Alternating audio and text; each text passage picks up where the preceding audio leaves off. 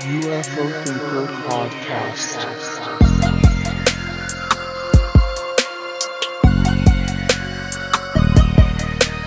Hello, my name's Frank, and I'm the host of the UFO Thinker podcast. I'd always been mildly interested in UFOs, but like many people, the events of 2017 ignited a fire of curiosity for the UFO topic, which has been raging ever since. I wanted to start a podcast, but initially thought, well, I'm not an astrophysicist, I'm not a fighter pilot, and I've never even seen a UFO. I'm just a normal guy who's interested in this mystery. But that's when a light bulb went off. There are so many other people just like me who are fascinated with this stuff, so why not start a podcast to talk about it from the ordinary guy's perspective? All the BS stripped away, as a few people have said, and let's see if we can get to the truth in all of this. Thanks to everyone who's been on board with the journey so far. It's been amazing to see so many listeners tuning in, and if you're new here, welcome. You can now support the podcast on Patreon with tiers starting from £3 per month. The podcast will always be 100% free, but supporting the show in this way allows me to devote more time and make the show bigger and better. Higher tiers also include special benefits such as being able to suggest episode topics and get merchandise, and I really truly appreciate every listener whether you support on Patreon or not. So now, with all of that said, let's get into today's episode. Hello, and welcome back to another episode of the UFO Thinker podcast. My name is Frank, and let's get cracking. So, today's episode is about essentially the concept of future hu- humans time traveling back to our our point in time that we're living in right now. This is a theory that I've heard a lot of people discussing recently on UFO Twitter and uh, various kind of social networks and Reddit posts and things. And I just want to put a little warning in here. Um, this episode will be dealing with some fairly scary concepts. Um, and I don't want people to freak out or anything. I know there may be some people who would rather not hear about, you know, theories to do with cataclysms and apocalyptic scenarios and things like that. And um, if this is you, you may want to avoid this episode as it will be dealing with some fairly frightening stuff. But people are talking about it, and I've been thinking about it quite a lot. And that's the whole point of this podcast, isn't it? You know, I, I kind of go through all my thoughts about various things to do with the UFO world and the topic in general. And um, if I'm thinking about it, I'm going to talk about it on here. That's kind of why I do all this. So I'm going to dig into it. I've kind of been a bit quiet recently on um, Twitter and so on. I'd, I'd been doing quite a lot of you know, wading into threads and debating people and stuff like that over the last few weeks. And I thought I'll just go a bit easy on that side of things, keep out of any dramas and stuff, and focus on reaching out to some people, you know, behind the scenes and doing some serious research about this particular area. Um, I've been listening to other people talking about it in interviews and podcasts and things, and um, really kind of fired out quite a significant number of emails to people who whose opinions I respect and tried to get a, a balanced viewpoint from a lot of different angles. So let's get into the actual bones of what's actually being discussed here, a bit of background. I did hear about the concept of time travel and how it may relate to UFOs and the UFO phenomenon um, quite some time ago. Um, in fact, years and years ago, really, before I was even really deeply in in, invested in the topic and you know deeply into it and I kind of dismissed it as an interesting idea, but without much more substance to it than that, really. In in the UFO topic, there are a lot of different areas, and I suppose being a, a relative newcomer to the topic compared to some, especially, because you know, there's people who've been deep in this topic for 10 years, 20 years, even, you know, and longer in some cases. So I have to kind of pick which areas I'm going to really deeply dive into in order to fully understand, you know, the bigger picture. And you can't dive into every area all at once. So I do like to really dig in properly on one topic, kind of form an opinion as best I can, you know, from doing quite a bit of you know research spending a bit of time on it before i talk about that on the podcast and i usually refrain from commenting on areas that i haven't really had the chance to fully dig into yet for example the um, the turkey ufo incident um, the one where you know people claim you can see the occupants if you zoom in and so on. Chris, Chris Lehto actually mentioned that in the recent interview that I did with him, and I'm aware of it. I've seen the footage, um, but I've not done my kind of deep dive yet. So to me, it just remains uh, an interesting area, but one that I can't really speak on fully until I've done my due diligence, really. I don't want to start making speculations about things until I know the full picture. So, the time traveling humans concept was the same, but you know, as you may have noticed, there's been a real kind of uptick in this particular topic being mentioned over the last few weeks. And um, again, I think you know a few people I've spoke to have suggested that this topic has kind of you know risen and then sort of fallen back a bit and then risen and fallen back and, and this is just a a newer you know resurgence of this particular conversation but i do think this time it's perhaps it seems to be being brought forward by people in strong positions to know what's going on which i think uh, you know, even according to some of the people I've spoken to, that does kind of set this particular point in time uh, aside as something a little bit different to perhaps what's been discussed in the past it's certainly gaining traction. So, what is actually being put forward here with this theory? What what are we actually talking about? Okay, future humans, fine, time traveling, all right, but what's the specifics? So, essentially, what's being suggested here is that at least some of the UAP being witnessed are not extraterrestrial, in, in fact, but human in origin. More specifically, future human. So there are potentially two groups, or possibly more actually, but most of the conversations boil down to two particular groups. And the first group is from the not too distant future, somewhere in the region of about 50 to 100 years from the present day, from what I can gather. And these humans look just like us. You wouldn't be able to tell the difference between one of these future humans and a present day human if you walk past them in the street. And some leading scientists have suggested that tic tac technology will be available and achievable potentially in the next 50 years or possibly even much sooner. Lou Elizondo himself has also suggested that this may be the case and that it may be much sooner than a lot of people realise. And these advances in technology would enable the possibility of time travel. So, time travel itself is apparently you know, not impossible according to the laws of physics as we currently understand them. We just lack the, the material science capabilities and to make it happen and, and the energy requirements. Uh, we, we don't have the means to, to, to actually bring it to fruition at this point, but obviously that changes constantly according to new technological developments.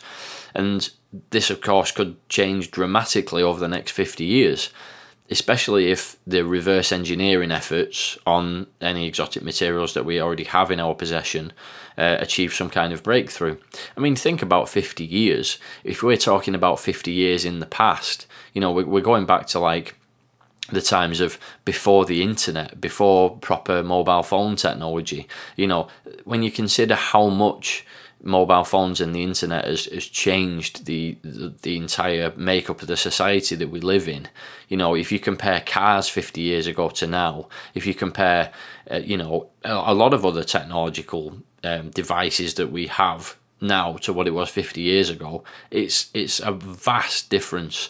And when you then consider 50 years in the future, bearing in mind that we have all of the technology that we've got right now to actually aid us in making further breakthroughs, you know, when you think about 50 years from now, it's going to be potentially unrecognizable just in the same way as it was 50 years ago being unrecognizable to compared to what we have now. So these future humans from approximately 50 to 100 years in the future have um, according to what people are discussing, um, have cracked this technology and they have the, abil- uh, the capability to travel through time. And the reason that they have travelled back in time is to prevent a cataclysm from occurring, which dramatically alters the state of the planet Earth. And it's not clear exactly what this cataclysm consists of, but there are a number of possibilities, including an asteroid impact, a supervolcano, a nuclear war, a massive deadly pandemic, perhaps, or even a magnetic pole shift. And we'll come back to these possibilities later on. But those are essentially some of the, the more prominent uh, possibilities of what a cataclysm could actually be uh, that may occur. And so that's the, the first group. And the other group of future humans being discussed here is from the distant future and it's unclear exactly when that is at this stage. But essentially, um, they have evolved in the post cataclysm Earth, which could potentially be a very different environment to what we're used to. Um, it could it could potentially be a low oxygen environment. It could be a low sunlight environment. Um, very different to our current climate. And they would have extremely advanced technological uh, equipment, uh, the technology in general would be very advanced compared to ours. And they, according to those bringing this information forward, are coming back to ensure that the cataclysm does happen. Now, the reason for this is that they would not exist if the cataclysm doesn't happen. So, the conditions on the earth which lead to their existence can only exist if the cataclysm does happen. So, they're coming back to our time to ensure that the cataclysm does take place.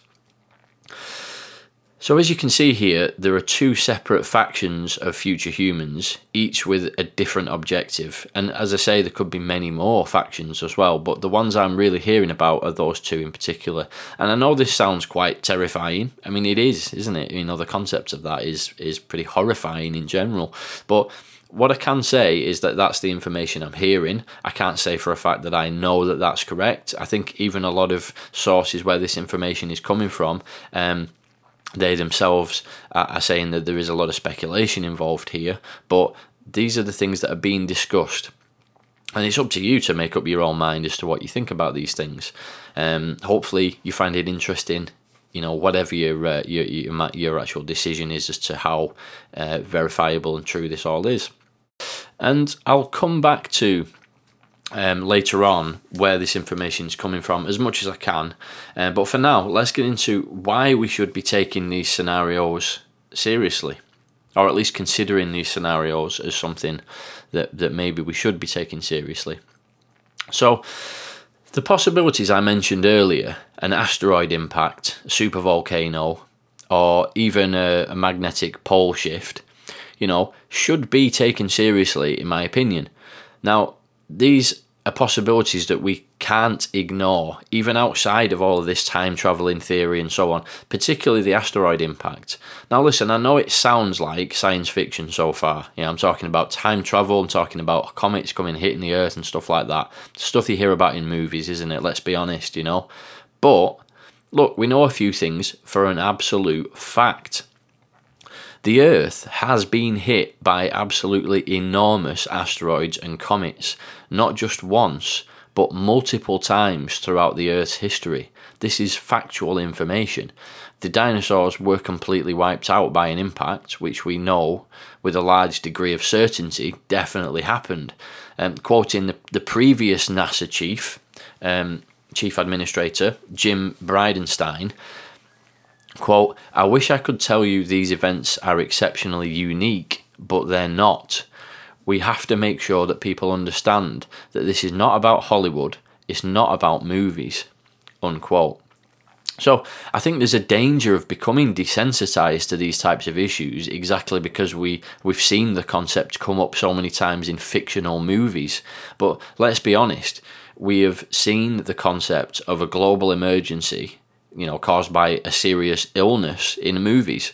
And I've actually heard a lot of people dismissing the possibility of such things a couple of years ago, even as COVID swept through Europe on its way to the UK, where I'm obviously based. And it may have been a bit of a boy who cried wolf, you know. There was various other things like swine flu and bird flu and Ebola, and we heard about these diseases that could be really bad. And you hear about it once, you get a bit worried. You hear about it a second time after the first one didn't really take off, and you go, nah, maybe I shouldn't be that bothered about this. And you hear about it again, and by that time you have become a bit desensitized to it. But obviously, we all know what happened with COVID. It did spread to pretty much every corner of the globe and, and caused massive disruption. And just because we'd heard, heard about it in other burgeoning diseases that didn't really take off, and we'd heard about it in movies, I think that did affect the overall reaction to COVID and perhaps caused um, some of the failings in, in actually preparing for uh, a situation like that. And we should, in my opinion, see COVID as a bit of a lesson to be learned. I mean, we're still learning that lesson day to day. It's, it's not gone away just yet, has it? And we dismissed the possibility and ended up underprepared. The UK government actually slashed budgets for pandemic relief programs before COVID, and we basically sleepwalked into a nightmare, woefully underprepared to deal with the pandemic, which many believed would never happen. And this is despite knowing that things like that had happened many, many times in our history. The, Black Plague, everybody knows about it. You know, multiple smallpox outbreaks, as, as I mentioned just now, bird flu, swine flu, Ebola, the list goes on and on. And we can't allow ourselves to make that mistake again because next time it could be much more serious. So, also, we know that time travel is a possibility that we may be able to achieve at some point in the future. So, look, I'm not a physicist, I'm definitely not an astrophysicist or anything like that, but from what I've been reading about and from what I've heard other people talking about as well, is that essentially Einstein has, you know, identified the property of space time which is responsible for gravity as its curvature. Space and time uh, in in Einstein's thinking and theories are not exactly flat. So it's not a case of uh, you know space and time, space time is is being rigid, but in fact it can be pushed and pulled and stretched and and warped by matter itself. So gravity actually affects space time. So like they say things like when you're on the Earth the passage of time is actually slightly different to when you're up in orbit. And depending on your proximity to a, a, an, an, extremely massive object, um, space time can actually be affected by that. I always remember the um, the the Bob Lazar um, uh, description. Again, whatever you think of Bob Lazar, it's an interesting concept from a physics point of view, um, where he he says, imagine that a mattress is is like space time, and you have uh, two objects. You have a small ping pong ball, something along the lines of that, and a bowling ball. And if you put your ping pong ball on the mattress, it's it's there. It doesn't really affect space time. But if you put the bowling ball on the mattress, it's so heavy that it actually warps the mattress, and as such, the ping pong ball will actually roll towards the depression made in the mattress by this very massive object, which is the bowling ball. And it's an interesting analogy that, and it kind of really helped me to understand how gravity actually affects space time. And the thing is, is that gravity feels strongest where space time is most curved and, and vanishes where space time is flat. So we know that space time can, in fact, be manipulated by matter. And to me, it kind of seems as though it's just a matter of time until we stumble across or you know develop the technology to actually be able to manipulate space time we know that matter can manipulate space time and indeed like black holes and things you know these unbelievably massive objects you know actually quite drastically um, alter space time. And we're only just learning about these things. It was only over the last year or so that they actually had the first photograph of a black hole. You know, up until very recently in our history as humans, we thought that these things were just theoretical objects, and now we've took took an actual photograph of one of them.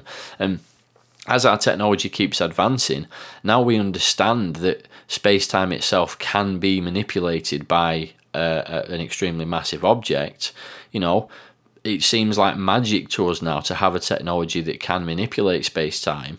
But, you know, mobile phones and the internet seem like magic 200 years ago. So, who knows the technologies that we'll be able to develop as the decades roll along. And we know that space time can be manipulated. So, I don't think it's outside of the realms of possibility that we may be able to manipulate space time as as, techno- as technology advances, and that that could indeed enable the possibility of time travel. And just now we've established that time travel does not really break the laws of physics as we understand them, and it's reasonable to assume that if our technology keeps going on the path that it is already, that we may be able to actually achieve time travel at some stage. Also, we've established that there are have been asteroidal impacts that have happened before, and they will certainly happen again. The only question is when. You know, we'll come back to that later as well as we explore other possibilities of exactly which objects we may have to worry about and so on. So, I'm not saying here, look, I have got proof that, you know, people are time traveling, or I've got proof that there's going to be some kind of cataclysmic event that will change the course of human history. But what I am saying is that it is possible, and in fact, I would say fairly likely, that it could actually happen. There's, it's not an impossibility at this moment in time. We can understand that the, the possibility of time travel could actually happen at some point in our future. And the possibility of a, an asteroid impact is, is almost a certainty, but it's just a case of when and to what extent that it actually is. So I think that's worth bearing in mind when we discuss this, even though it sounds like sci fi, there is a possibility there. So now we've gone through all of that, let's have a little bit of a look about the what is the source of this information? Where is this coming from? So far, so sci fi, huh? So I've, I've essentially just explained the plot of a movie, haven't I? You know, time traveling humans are going to come back and stop a big asteroid hitting the Earth and stuff like that. It sounds all very fanciful, but it's not really that simple. Ross Coulthart a highly respected Australian journalist. I'm sure most listeners of this podcast will know all about. I've spoke about him a lot before, and, and he's been you know everywhere this last year. His his credibility is impeccable as a journalist, you know. And Ross claims to have heard this information from inside sources. Ross, in his Kurt Jaimungal interview, said, "quote It's only hy- hypothetical, but if what I'm being told about this is true." I would be somber too unquote. And it does make you think this whole concept of a, an impending cataclysm and, you know, people from the future traveling back to, to actually make sure that it happens or make sure that it doesn't happen. That's definitely something that you would be somber about. So it does seem to tie in with a lot of comments being made by various people. Um, and uh, Ross also says, quote, I grimace as I say this because I'm not saying it's true. It's just an explanation that's been put in my lap. I'm being told this is future human. I'm being told that what we're looking at is an effort by a future civilization to stop a catastrophe. Unquote. And also, another quote, worth going into a few of these from, from Ross Coulthart, I think. So, quote, there is a real mood of apocalypse in the people that I'm engaging with officially. They speak to me on a background basis in defense or intelligence in the United States in particular. They are really worried that we are heading for a calamity. I don't know what to make of that explanation, and I put it out there for your digestion. Unquote. So I've read Ross's book in plain sight. It is absolutely excellent, well thought out, well researched, you know, expertly written. Just great journalism. You know, finding an intriguing story and digging in to blow the story wide open. That's what it's all about, isn't it? That's what readers want. That's that's what we want to see from investigative journalism. And Ross has been in contact with multiple inside sources in US defense and intelligence, and that is what Ross is hearing. I, I don't have any reason to doubt Ross's integrity. And I think most people would be hard pushed to find anything where he's put a foot wrong and, you know, come out with some wacky theory that turned out to be nonsense. He just hasn't done that. So this information coming from Ross is, in my opinion, worth sitting up and paying attention to. And also, Frank Milburn, a former UK military intelligence officer, has stated that he has heard from his sources, quote, I've been in communication for some months with people in the intelligence community. And he goes on to say, a popular theory with them is future humans as representing the source for some of this technology. They're not saying that all UAP are future human, but they're saying that there's a fair proportion that are future humans. This has been known for quite some time, according to my sources, They also talk about a cataclysm that happens on Earth, unquote. Then we also have Exo Academian, who I've been in contact with behind the scenes, and Exo explained to me that he has spoken with an ex CIA source who has confirmed details that indirectly support the future human cataclysm narrative. Now, I've checked with EXO that I'm okay to share that information, and he, and he confirmed that I can. I would never share information unless I had specifically asked beforehand, obviously. Um, EXO Academian is a very thorough researcher in this topic. Regular listeners will know that I've recommended his podcast as a, a great source of knowledge in the UFO topic in, in general. And again, I have no reason to doubt EXO. His his track record speaks for itself, and as such, I have no reason to doubt, you know, his sources. On top of this, you've got Jay from Project Unity, who also said in a tweet, quote, I can confirm I have been in contact with a man by the name of Holden, aka Indrid Cold. For a little over a year now, we have had extensive communications, unquote. It goes on to say, Quote, he told me that he was a GG 14 intelligence officer operating on behalf of NSA and NASIC. He told me he has since been allocated to the UAPTF, and I know for a fact he is connected to US intelligence channels, unquote. He then goes into saying, quote, I can't speak for Ross in regards to what his sources are saying, but I did put him in contact with Holden. What's most interesting is that there are other sources emerging with very similar statements to Holden's, which is a disturbing thing if I'm being honest. Unquote. Again, you may or may not be a fan of some of those people that I've just mentioned. I don't always agree with every statement made by those people I just mentioned, but there's no question that they are highly credible people who are undeniably in contact with some people who are in a position to know about these things, and there's a pattern emerging in what we're hearing from these sources. There's also, by the way, really uh, worth checking out is uh, UAP Toronto on Twitter. Um, he does a lot of posting to do with um, the the UFO topic in general, quite active, and he's made a huge mega thread um, of of people talking on podcasts about this particular topic. Um, so I highly recommend you checking that out. Also, as I mentioned earlier, Frank Milburn. Um, He's done quite a few interviews recently where he's been asked about this, so that's worth looking into. Exo Academian uh, has done a couple of excellent episodes about this as well. So if you finish up on this episode and you want to hear more, I, would recommend uh, very highly to go and check out those sources of information and uh, do some more of your own research. So up to now, we've we've had a talk about why I think that it's potentially possible that these things could actually be a reality, where we're hearing this from, and what exactly it's all about. So let's have a think about some kind of playing devil's advocate a little bit, some counter arguments. So, one way to think of this, as you may have seen me actually mentioning on Twitter if you follow me on there, is the main concern I have regarding these sources is that they may have been discovered by counterintelligence and compromised. So, as I mentioned on Twitter, John Ramirez, who's um, said on the recent Project Unity interview that he did that counterintelligence operatives should not be underestimated, essentially, is, is the point that he's getting at.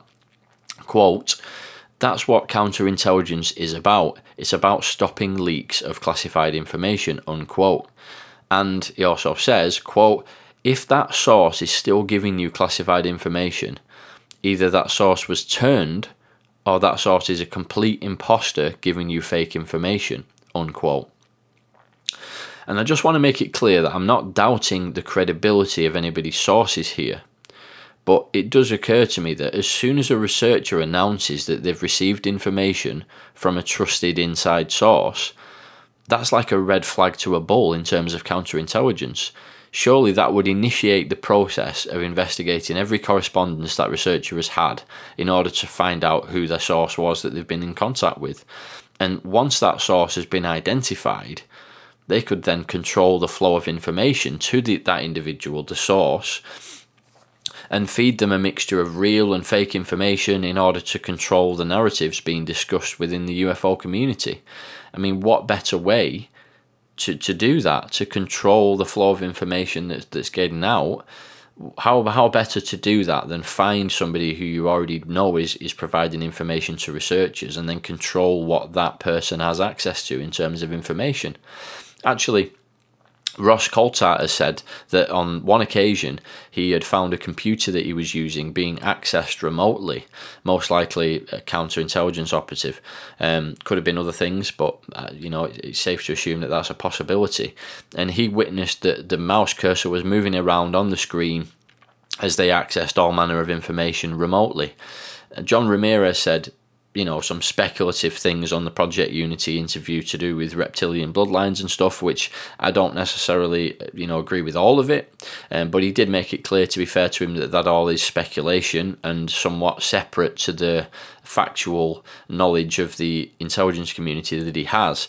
But his knowledge of the intelligence community is second to none. So I think it's worth noting when he says of counterintelligence operatives, quote, believe me, these guys are good, unquote.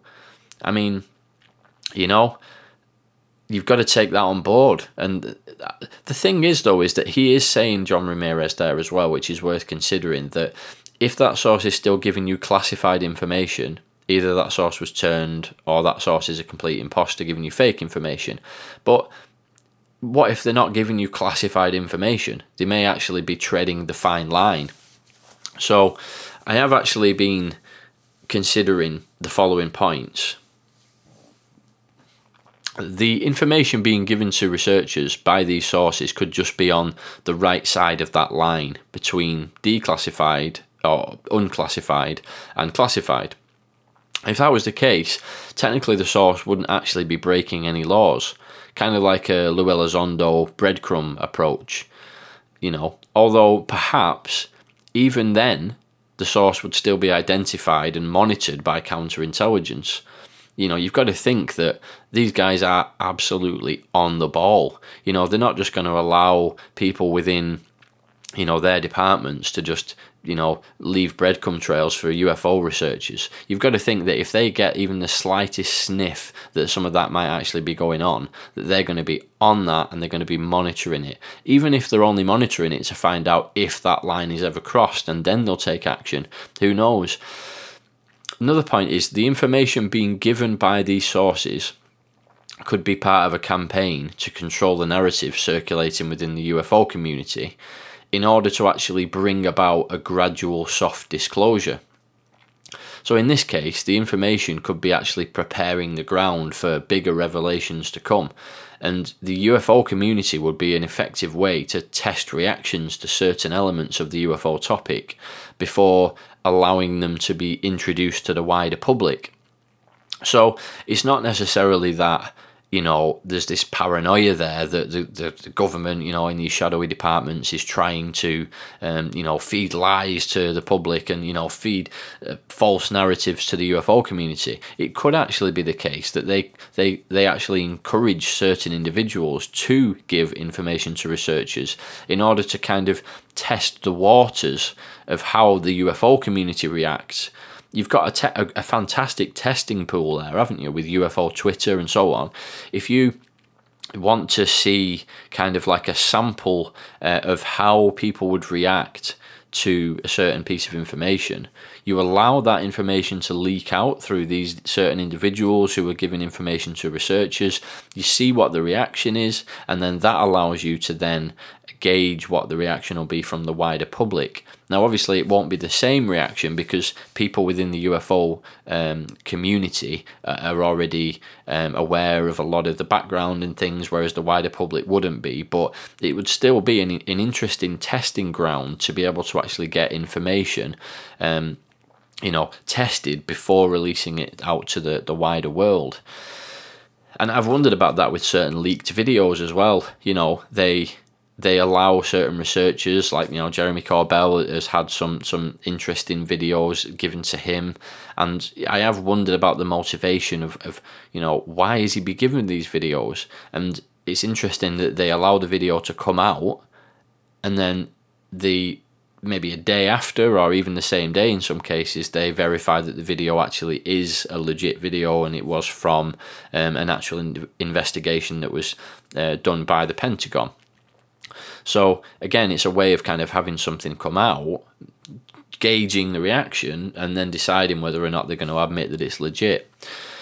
And the, the, the other quick point to make there as well is that the information could actually be part of a, a targeted disinformation campaign to further conceal the actual truth.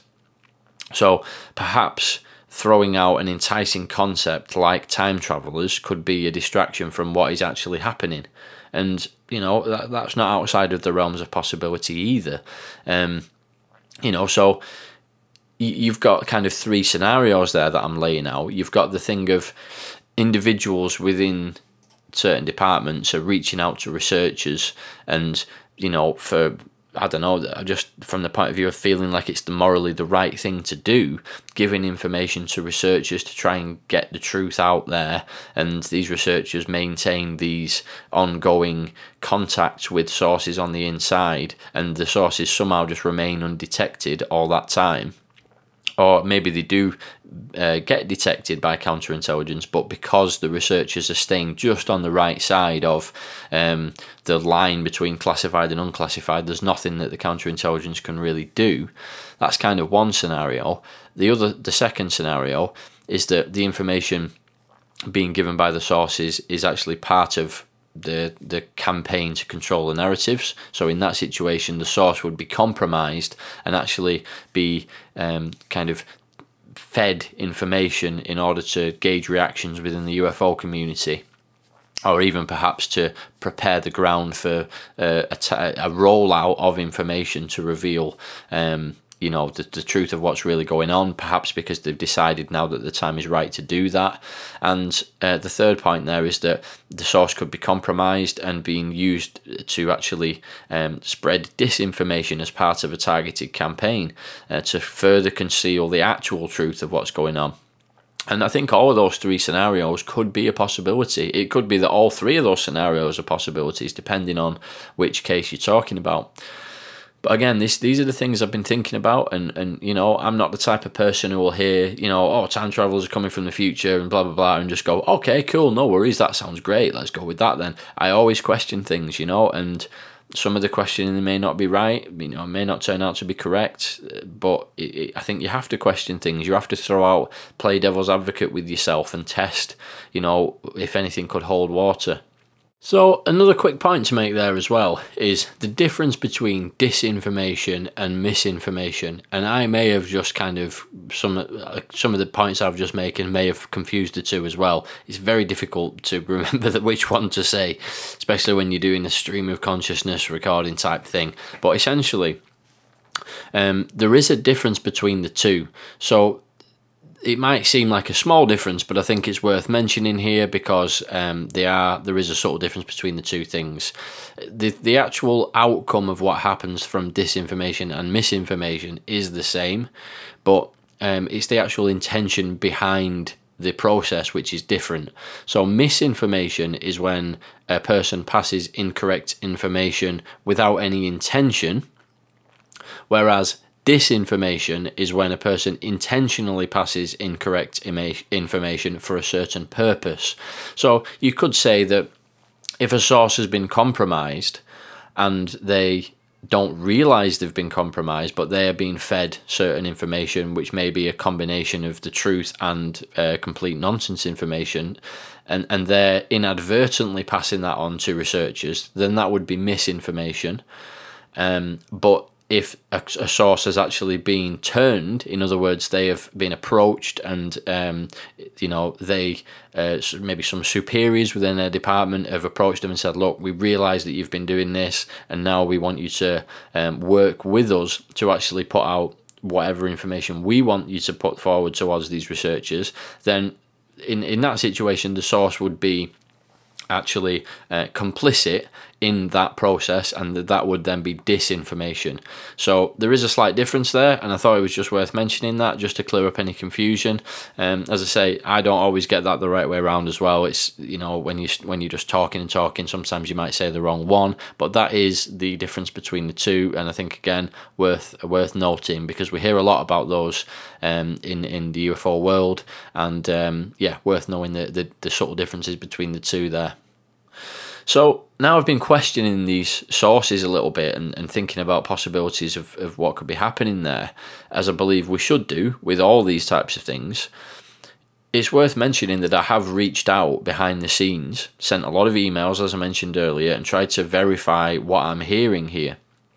More to the point, I've actually tried to shoot down this concept, challenged it to see if it holds water, as I said, and what I can tell you is that I've been able to verify that the sources where this information is coming from are very likely to be trustworthy. Now, I can't go into any more detail than that, unfortunately, but suffice to say that due to the conversations I have had, which I've been asked to keep off record, I am fairly confident at this stage that the misinformation idea, while still possible, is probably not the case. I've had this confirmed to me by more than one person who's in a position to know. And that's all I'm able to say on it, but I'm going to throw that out there for your consideration. So, what can we conclude? So, this really is a concept that sounds like sci fi. It sounds very scary. It involves the possible end of the world as we know it. You know, and, and I, for one, don't take that topic lightly for, you know for that reason. It, it, there is the the possibility of nuclear war at any point, as we know from you know nuclear armed countries being very close to conflict. You know various flashpoints around the world, and um, where that could boil over at any time. It's something you know again that we can become desensitized to, having seen fictional movies about nuclear war, and um, you know let's not forget what we are capable of doing to each other with nuclear weapons just one error of judgment, one bubbling up of those tensions that goes too far, or even one computer error, and we could be in a terrible situation. And also, the asteroids concept is a reality for us as a species. It will happen, you know, in 10 years, 100 years, 1,000 years, how, whatever, how long, it will happen. And this is eventually why humans must become a multi planet species in order for our long term survival. You know, most scientists actually accept that as a fact. There is an asteroid due to due to come very close to impacting Earth in 2029, and then again in 2036, and even closer in 2068. And this asteroid's name is Apophis, named after the Egyptian god of evil, darkness, and destruction. Not too scary then, you know. Should be all right. But um, luckily, the the chance of impact is very slim, and it is unlikely to hit the Earth. I think it when it was initially discovered, this asteroid, um, they thought that it was a lot more likely to hit the Earth, and now they realise that actually um, it's not as bad as we we initially thought. But what it makes me think is that there's always the chance that something like that could happen. We discover new asteroids and new objects all the time. Oumuamua, which I've talked about on the podcast, Avi Loeb was a big, um, a big, uh, you know, uh, proponent of, of talking about Oumuamua and, and discussing its origins. And that object was discovered after it had already gone past us and was heading away. You know, we are on a little rock floating through space what I have heard people describe is, is like a it's like a, a cosmic shooting gallery. I think it was Graham Hancock or Randall Carlson who have said that. I'm not sure though. But you know, look at the moon. Every crater on the moon is an object that has smashed into it. You know, look at the huge impact craters on the Earth. Look at the Chelyabinsk meteor that happened very recently, or even going back to the Tunguska event in 1908. You know, an absolutely enormous explosion happened, and and these things happen as we know. Factually, it's a real thing that actually occurs. And the question is next time it happens, will it be a relatively small explosion like Chelyabinsk or will it be an absolutely enormous one like Tunguska? And if Tunguska hit over a city, or there were various objects like Tunguska hitting all at once, you know, the question is really what can we do to prepare for that as a possibility? COVID showed us what happens when we under prepare for a global emergency. You know, we should learn that lesson. At the end of the day, COVID was a nightmare, still is a nightmare, and that's a disease with a very low mortality rate compared to some. And our, our modern civilization is, is fragile. You know, for all our advancements so far, there's always the risk of an unknown spanner being thrown into the works. You know, what if a disease with, I think the mortality rate for COVID is like less than 1%. Imagine if that disease was more something like Ebola, which is, you know, up to like 70, 80%, I, I believe. And that's just off the top of my head. But imagine any disease that, that managed to come out, um, you know, that managed to uh, you know evolve in in the world and had a high mortality rate of say 60% or even 20 30% you know consider how much that would impact us and our society is very fragile from that point of view all you need is one huge event to happen, whether it be nuclear war, uh, an asteroid impact, or several asteroid impacts. You know, an enormous like solar flare just happens and disrupts all of our satellite. You know, there could be so many unknown spanners being thrown into the works and just disrupts everything. So let's try and round up as, as, as best we can, you know, for now. Obviously, the situation is evolving and I think it's healthy with topics like this to keep questioning and reviewing your viewpoint as new information comes to light. I suppose the extremes of opinion would be A, the whole thing is absolutely true and we should start preparing for the apocalypse. Now, I'm not sure we can go that far just yet. I think there's no need to start prepping and digging a bunker in your back garden just yet. But, you know, I also think it's quite reasonable to be prepared for any eventuality anyway. You know, there's a phrase that we use in the north of England, which is a, favourite of mine, which is better to have it and not need it than to need it and not have it. Uh, maybe they use that phrase elsewhere as well, I don't know. But um, yeah, that's a great, great phrase, I think, to uh, have as a motto you know and we can we cannot absolutely say with any certainty about any of this at this stage but it's always good to prepare even if the time traveling reality is not really you know it turns out to, to not be that viable in the end or something like that. I think you know we're still going to prepare for all of these potential cataclysms because the the survival of the human race is at stake essentially you know? And um the other extreme of opinion would be that the whole thing is absolute nonsense and none of it's true. You know, that's the B option. But again, we can't really say that with any certainty at this stage. And it's like a lot of things, the truth somewhere in between. As with many things in the UFO topic, most of the sources of information are behind the scenes. You know, sources that provide information to researchers that won't go on the record for various reasons. Whilst I'm doubtful that this is disinformation due to the reasons that I mentioned earlier, we can't rule out that possibility. I mean, let's be honest, there have been complex misinformation campaigns in the past. And at any one time, with all of the conversations that are being had on UFO Twitter, there's a strong possibility, a strong chance that some of them are part of a disinfo campaign. You can't let that paranoia take over as well, though, at the same time, because, you know, pretty much everybody who comes out with a, an account or some information gets accused by some people of being uh, disinfo agents. I think I've even been accused of being a disinfo uh, agent at, at, some stage. It's like a rite of passage in the UFO topic. If nobody's called you a disinfo agent, you're doing something wrong, you know.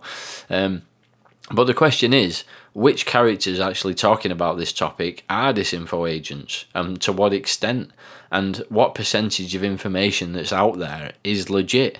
And that's obviously our job to make up our minds on, isn't it? Which is why it's so important to question everything and to not just take information that you're getting from from somewhere as, as factual you know be aware of people expressing opinions as fact you know now can we say that this is all sci-fi BS coming from conspiracy theorists on forums not to be taken seriously, which a lot of people dismiss this as, and perhaps I even have in the past, you know, years ago. You know what? The thing is, I don't think we can say that. From the research I've done, and I can say, you know, I've done pretty thorough research over the last, you know, few weeks on this. I can say quite confidently that this is definitely not total BS. You know, there may be elements of it that are, but from the digging that I've done, I don't think you can rule out this theory completely. What's interesting is that we're probably going to see more developments on this front over the coming months. Whatever your take is, we're going to see this conversation continue. And it's best, really, for now, I think, just to sit tight and see how it unfolds. But it's interesting as I said, I've been thinking about this quite a lot, and a lot of people have been talking about it. So I wanted to get my thoughts out there and, and put it out there for your consideration. Now, you know, anybody who's got any thoughts, I'd love to hear what you think about this as well. Anybody's got any good information or any particular very convincing evidence about this, or if you think it's complete nonsense, you know, whatever you think, it's always great to share ideas and, and, and you know, have these conversations. So, as always, you can get in touch with me on at UFO Thinker on Twitter and uh, always really great to hear from people. And also um, uh, my email address as well um, ufothinker at hotmail.com or ufothinker at protonmail.com and um, the proton mail email address is secure as well. And i always encourage it's um, it's always interesting to hear from people about their experiences and sightings as well. So, if you listen to the podcast and you've got some um, experiences that you'd like to share, feel free to send them across. The Proton Mail one is is available um, if you want to send anything in in a more secure way, especially if you've got any videos, photographs. Um, and uh, yeah, it'd be great to, to hear. And if I, if I get enough of those as well, I may actually do a, a special episode on just sharing a few people's experiences. Uh, I can do that anonymously, so not saying your name if you'd prefer. Um, and obviously, if there's anybody who's had actually any um, any experiences of, of the time travel thing, or you've heard anything from any sources, or you're in a position to know, uh, and you would like to get in touch with me with, with any information about that, um, the Proton Mail email address is your best bet, and feel free to send any information through because that'd be fascinating to hear. And just before we finish, I just wanted to say a big thank you to uh, the new Patreon uh, supporters. So, as I mentioned in my little intro at the beginning of the episodes, I've now got a Patreon which is for anybody who's not aware it's a way of, of supporting um, the podcast. So basically you pledge a certain amount of money per month. It's a very very small amount. I think it's two dollars or something for the smallest tier. And it really does help just to pay all the bills associated with the podcast because it's actually quite expensive uh, to do this. Um, there's podcast hosting there's artwork and there's all the various uh, uh, things i have to pay for to actually keep the podcast up and running. Not to mention all the hours and hours of research that i've been doing to to try try and make sure this is as well informed as it can be. So, really, really appreciate you guys who have already signed up, and um, anybody else who hasn't signed up, please consider doing so. And um, I haven't actually got the early access episodes up and running yet, so uh, just for anybody who's wondering uh, if who have already signed up, that will be coming in the next couple of weeks. So the idea is that maybe not every episode, but some episodes you will be able to access early. So I'll be able to put those up um, at least a few days earlier than they go out on all of the public feeds like Spotify. So the Patreon members will have early access to some of the episodes just as a thank you for supporting the podcast in that way. So if you've carried on listening all the way through to this point, thank you very much. You are a hardcore listener of this podcast, and it's very much appreciated. And um, I uh, will, I will definitely see you in the next one. And uh, till next time, take it easy, stay curious, and I'll catch you in the next episode. UFO Thinker Podcast.